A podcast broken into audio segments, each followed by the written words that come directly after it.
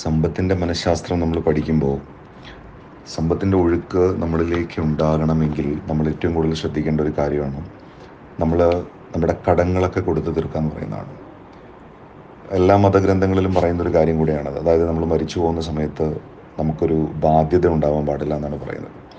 അപ്പോൾ ഇവിടെ കടങ്ങളെന്ന് പറയുമ്പോൾ നമ്മൾ കാർ ലോണും ഹൗസിംഗ് ലോണും അങ്ങനെയുള്ള കാര്യങ്ങളൊക്കെ ഉണ്ടാവും. ആക്ച്വലി അതല്ല ഇവിടെ ഉദ്ദേശിക്കുന്നത്. കാരണം അത് നമ്മൾ നിയമപരമായി ഒരു എഗ്രിമെൻറ്റ് ത്രൂ നമ്മളെടുക്കുന്ന ലോണുകളാണ്.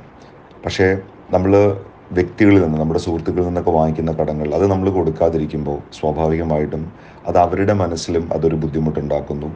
അതുമാത്രമല്ല, നമ്മളെ സംബന്ധിച്ചിടത്തോളം നമ്മളിലേക്കുള്ള സമ്പത്തിൻ്റെ ഒഴുക്കിനത് തടയുകയാണ് ചെയ്യുന്നത്.